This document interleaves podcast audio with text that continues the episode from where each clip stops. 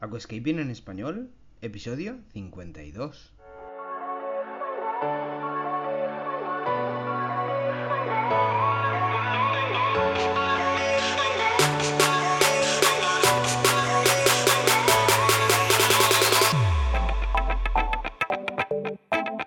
Muy buenos días a todos y bienvenidos a Aquascaping en español, el podcast de Nascapers para todos aquellos apasionados al paisajismo acuático que queréis llevar vuestro acuario a un nivel superior.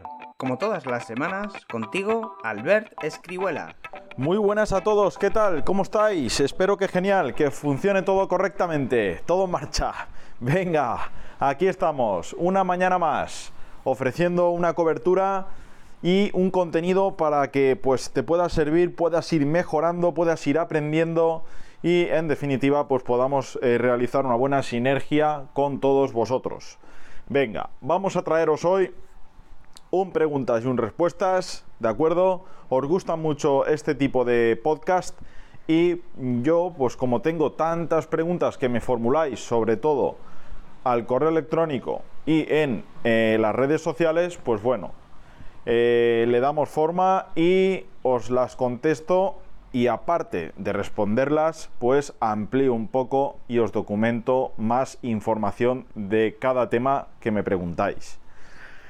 Venga, vamos a vamos a darle aquí al tema y pues bueno, vamos a comenzar.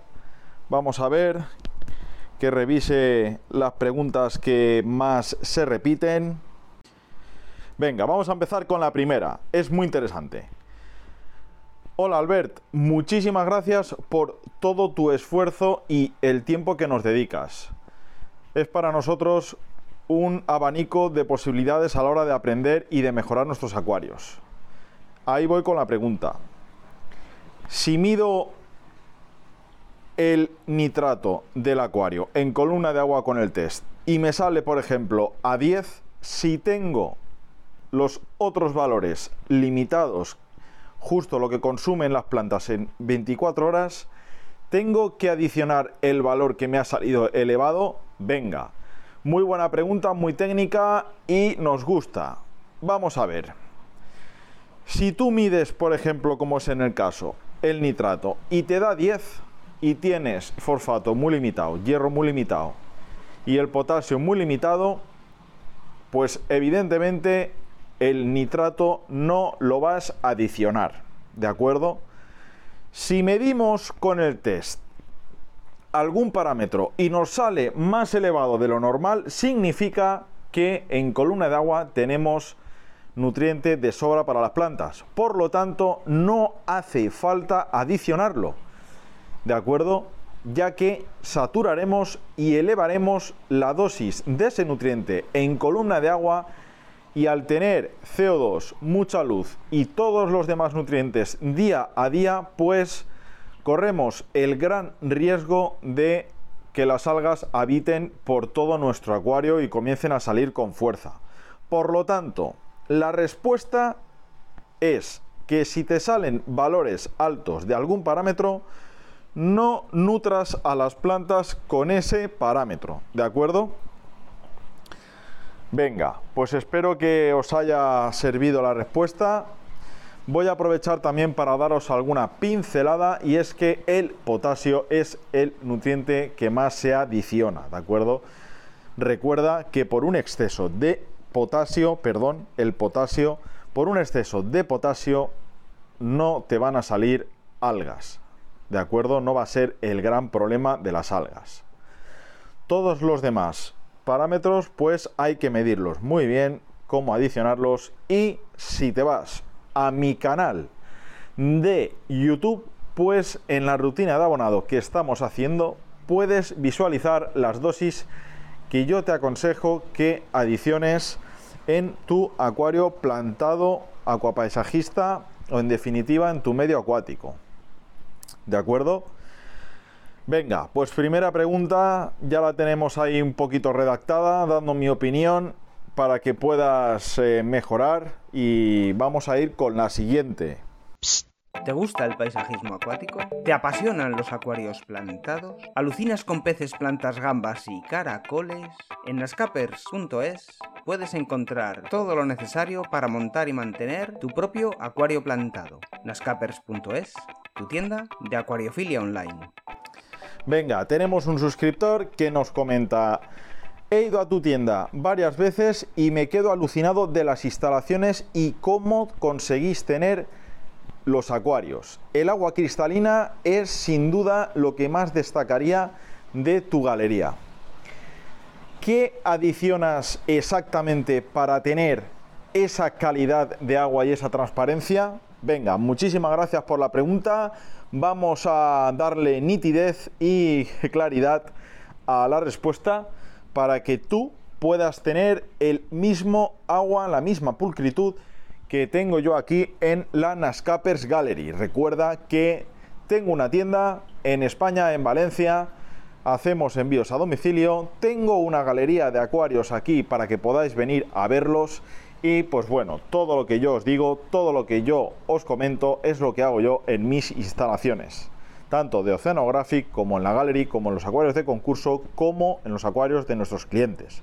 Venga, vamos al grano, vamos a responder y pues eh, básicamente los puntos que yo destacaría para conseguir este agua son dos, o tres mejor dicho. Vamos a poner tres y así te explico más cosas. Uno, cambios de agua semanales, al menos del 50-60%. Si puedes hacer dos o tres cambios semanales, mejor que mejor. El primero del 50-60%, el segundo del 15-20% y el tercero 15 o 20%. Mi consejo es que no los hagas en días seguidos, que los alternes en días donde no has cambiado. Esto como punto número uno. Recuerda que el agua tiene que ser osmotizada en gran parte. Punto número dos. Una filtración sobredimensionada por encima de lo que nos pueden comentar los fabricantes de filtros. Es decir, una filtración muy eficiente, muy eficaz, muy potente, con un buen caudal y luego pues nosotros ponemos en el filtro el biológico, es el Micromec o el Matrix. Eh, ponemos también el polímero absorbente de Sichem, el Purigen, ¿de acuerdo? También introducimos el bambú charcoal, que es un carbón de bambú que actúa de absorbente, pero no expulsa lo absorbido a los 30 días y posteriormente actúa como biológico. ¿De acuerdo? Recuerda que en YouTube tienes un vídeo muy guapo sobre el tema de la filtración. Pégale un vistazo. Venga, te he dicho el punto 1, el punto 2 y para mí el punto 3 es el mágico. La magia pura, uno de los productos más buenos que tiene la factoría nipona de Ada. Es el redoble de tambores, el Ada Clear Water, ¿de acuerdo? Ada Clear Water se escribe, se pronuncia water. Venga, este producto pues eh, es una auténtica maravilla, es una pasada. Es, es que es, te da esta ilusión adicionarlo. Cuando has hecho el cambio de agua, que ya lo has limpiado todo, que el acuario está así un poquito pues está un poquito turbio de haberlo limpiado, cepillado las rocas, eh, haber pasado el perrón por los cristales. Tú echas este producto y al cabo de las 2-3 horas es que parece que no haya ni agua. Es una maravilla. Te digo cómo tienes que aplicarlo. Tienes que coger y nosotros para más o menos 240 litros estamos adicionando de este producto entre 6 y 8 pulsaciones. ¿De acuerdo? Sácate la regla de 3 si tu acuario es de menos litros y ya tendrás la proporción. Venga, pues espero haber estado a la altura de esa pregunta y pues bueno, te respondo, espero que te haya quedado claro y pues a mucha gente que puede tener la misma duda también. Ya, y muchas gracias por venir a vernos. La verdad es que estamos a principios de agosto, se nota que estáis de vacaciones, venís a Valencia, os pegáis una vueltecita por la ciudad y de paso venís a verme. Más que agradecido. Ayer vinieron chicos de Almería, de Zaragoza también nos ha llegado algún cliente, de Barcelona también. Y pues la verdad es que estamos súper agradecidos por vuestra visita y podéis hacer fotos en la tienda, publicarlas donde queráis sin ningún problema. Venga, vamos a seguir con la siguiente pregunta. Muy buenas a todo el equipo de Nascapers, Luis, Jason y Albert. Gracias por facilitarnos tanto las cosas. Venga, gracias a ti por confiar en nosotros. Ahí va mi pregunta. Quiero montar un acuario con raíz roja, con troncos. ¿Qué protocolos debo de establecer y hacer para que la baba blanca o el mo blanco que sale al principio de tener estos troncos sumergidos no vaya a más e intentar simplificarlo? Venga, me gusta la pregunta, me gusta porque es distinta y es una duda que también tienen muchos suscriptores, muchos seguidores, muchos podcasters, muchos clientes. Y bueno, voy a responderte de lo que creo que debes de hacer para que no salga tanta y puedas hacerte con ella eh, bastante antes de lo habitual. Bien, pues em, vamos a ver.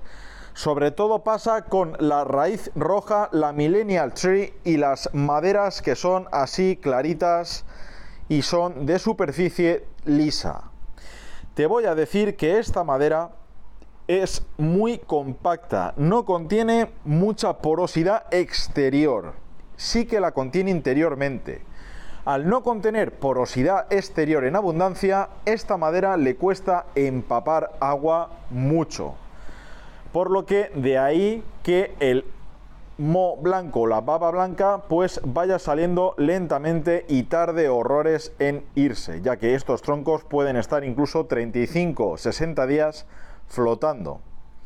Entonces, ¿qué hacer? Pues bien, te diré que si tú vas a montar un acuario con maderas, lo ideal es que sumerjas estas maderas durante un mes mínimo en un bidón, en la cisterna del váter, donde quieras, pero que salga toda la baba ahí y así cuando ya compongas en el acuario, pues no vas a tener flotabilidad del elemento. Sí que es cierto que si tú realizas esto, puede salirte algo de baba una vez lo tengas en el acuario.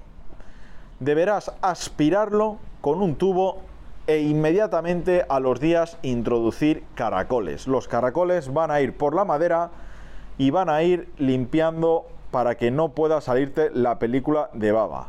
Si tú realizas esto, yo creo que más de 15-20 días no vas a tener esta indeseable baba o mo blanco por la superficie de las maderas.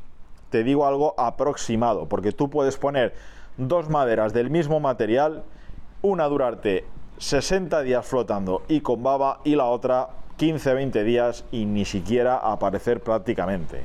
Cada madera es un mundo y pues bueno, yo hago esto un mes antes de eh, montar el acuario.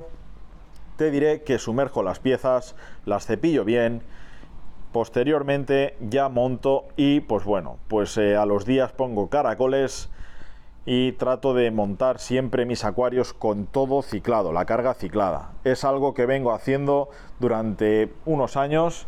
Yo ya monto los acuarios ciclados, y me va genial.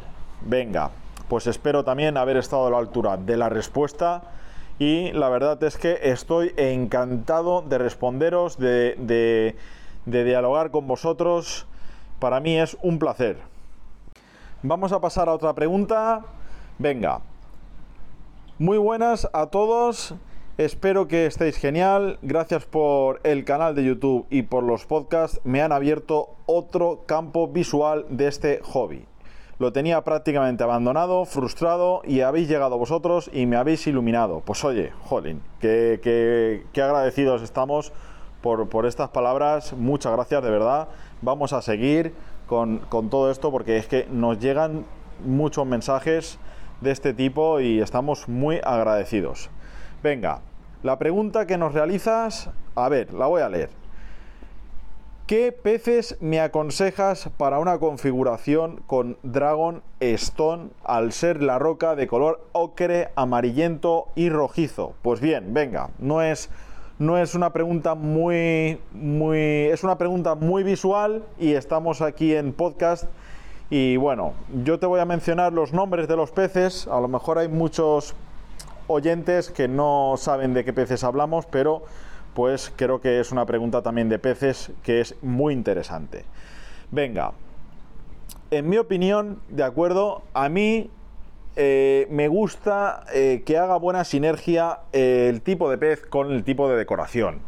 En algunas composiciones me gusta que haya un muy buen contraste de colores, pero en el caso este de la Dragon, a mí particularmente me gusta que el pez tenga una continuidad con la roca. O sea, no me gusta, por ejemplo, poner un pez completamente distinto y que nos rompa un poquito la continuidad, ya que me parece una piedra muy muy peculiar con un poquito de carácter, ya que sus escamas y su configuración pues la dotan de buena presencia. Entonces, en mi opinión, mira, te voy a citar te voy a citar tres peces que para mí hacen muy buena conexión con esta roca. Uno es el Ifesobricón amandae, el tetra ámbar, ¿de acuerdo? En nuestra web lo tienes y lo puedes ver. Es un pez naranja que cuando está muy bien aclimatado en el acuario, pues el naranja es un naranja putano, ¿de acuerdo? Un naranja llamativo. Tienes otra opción que es la Rasbora Spey. Es el primo hermano del Arlequín, que es la otra opción que te iba a comentar. Tanto el Arlequín como el Spey, pues tiran a un tono naranja, lo que pasa que la Spey es más un naranja cobrizo y el Arlequín es un tono ocre, un tono ocre anaranjado, es una mezcla. El Arlequín es un poquito más grande que el Spey. Los tres, las tres variedades son tres variedades que respetan las gambas, importante, ¿de acuerdo? Entonces, pues bueno, estas tres opciones son las que yo combinaría con la roca que tienes. ¿De acuerdo? Venga, Muchas gracias por la pregunta y mucho ánimo. Vamos a pasar con la siguiente. Venga. Muy buenas, Albert. Muchas gracias. No me extiendo. Voy al grano. Y a la pregunta. Vamos a ver. Tengo un acuario con maderas. Son más bien tirando oscuras tipo Orbut. ¿Qué roca me aconsejas para abrazar la base de, de los troncos? Perdón. Venga, muy buena pregunta, muchas gracias. Te voy a aconsejar las siguientes rocas para poner en la base de las maderas que a mi juicio, en mi opinión, son las que mejor quedan. Bien, la roca volcánica negra es una roca que particularmente es muy natural. Si la revistes de musgo o de cuba incluso, un gran paisajista llamado Héctor Vaca hacía unas composiciones con la roca volcánica espectaculares. Bien, roca volcánica negra puedes combinarla perfectamente. La Seryu, la Ryoyu, también es una roca que puedes combinar y queda bastante bien con acuarios con madera, sobre todo del tono que nos comentas, oscura. La roca Green Jade, también muy interesante, te puede combinar perfectamente. Y por último te mencionaré la roca Frodo, la Elderly Stone, que también es una roca muy apta para este tipo de maderas. El tamaño de las piezas que sean un poquito más grandes que el puño o como el puño, que no sean tampoco piezas exageradas, ya que si tienes un acuario con maderas, lo fundamental es que las maderas brillen más que la roca. Recordad que si realizas un acuario con roca y quieres que lleve algo de madera, la madera no debe ser superior a la fuerza de la roca y viceversa. Como es en este caso, si tenemos un acuario con madera, no podemos igualar nunca la fuerza de roca y madera, ya que nunca vamos a determinar de qué es el acuario, cómo está compuesto. Siempre tiene que predominar una sobre la otra. ¿De acuerdo? Esto es una opinión mía y pues eh, recuerda que las composiciones tienen que ser armónicas, tienen que crear una conexión con el observador de una manera muy natural y pues bueno, esta es mi opinión. Venga, vamos a proseguir con más preguntitas, que tenemos unas cuantas. redactadas por parte vuestra. Y eh, venga, vamos a darle. Muy buenas, Albert. Voy a hacerte una pregunta sobre la iluminación. Muchas gracias de antemano por responderla. Venga, pues oye, encantado. Vamos a ver.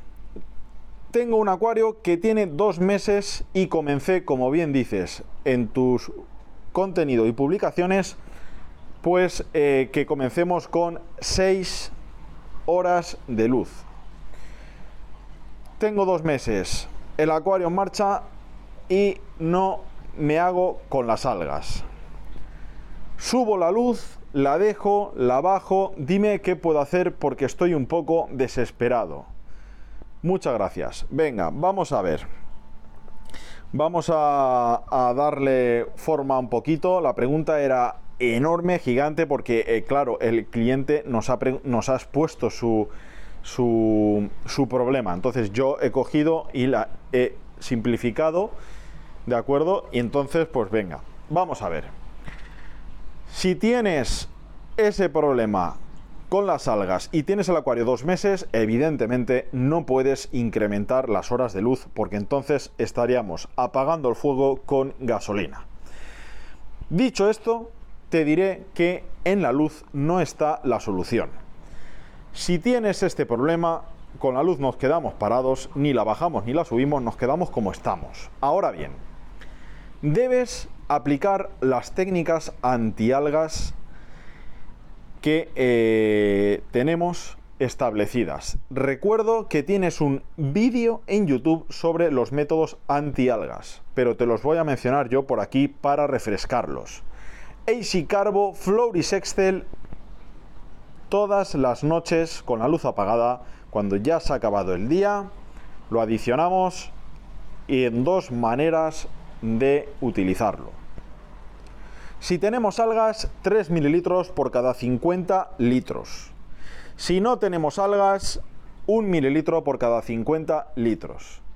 Eso sumado a la ascaridina japónica, a los otocinclus, estifodones, al Twinstar Nano Plus, en modo de inhibición 2 o 3, puede ser suficiente. ¿Que no es suficiente? Pues te recomiendo que en el vídeo del canal de YouTube de métodos antialgas o fertilizantes antialgas vayas concretamente al apartado de fotoperiodo partido o interrumpido o el purgado, ¿de acuerdo?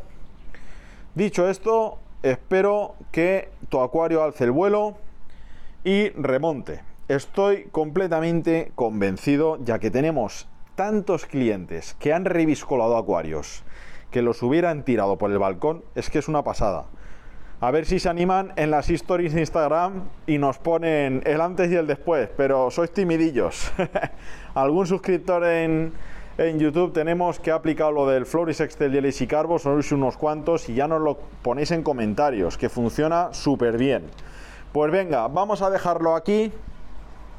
Un preguntitas y un respuesta siempre viene bien, siempre eh, está chulo, ya que son temas varios, muy variopintos y pues bueno, cada vez sois más suscriptores en podcast, también en YouTube lo cual estamos muy agradecidos de que nos sigáis, nos veáis, de que sintáis la confianza en nosotros y pues nos dais ese combustible para que podamos seguir trabajando, para que podamos seguir creciendo y nos queda un montón por ofrecer, por crear novedades. Esto es una rueda que acaba de comenzar pero que está engrasada y vamos a por todas. Venga, muchas gracias no digo nada, lo digo todo. Nos escuchamos el siguiente jueves. Chao. Y hasta aquí el episodio de hoy. Muchísimas gracias por todo, por vuestras valoraciones de 5 estrellas en iTunes, por vuestros me gusta y comentarios en iVoox, y por supuesto por suscribiros a este podcast. Ah, y por cierto, ahora en Spotify podéis calificar el podcast con 5 estrellas. No digo nada y lo digo todo. Nos escuchamos la semana que viene con mucho más Aquascaping en español.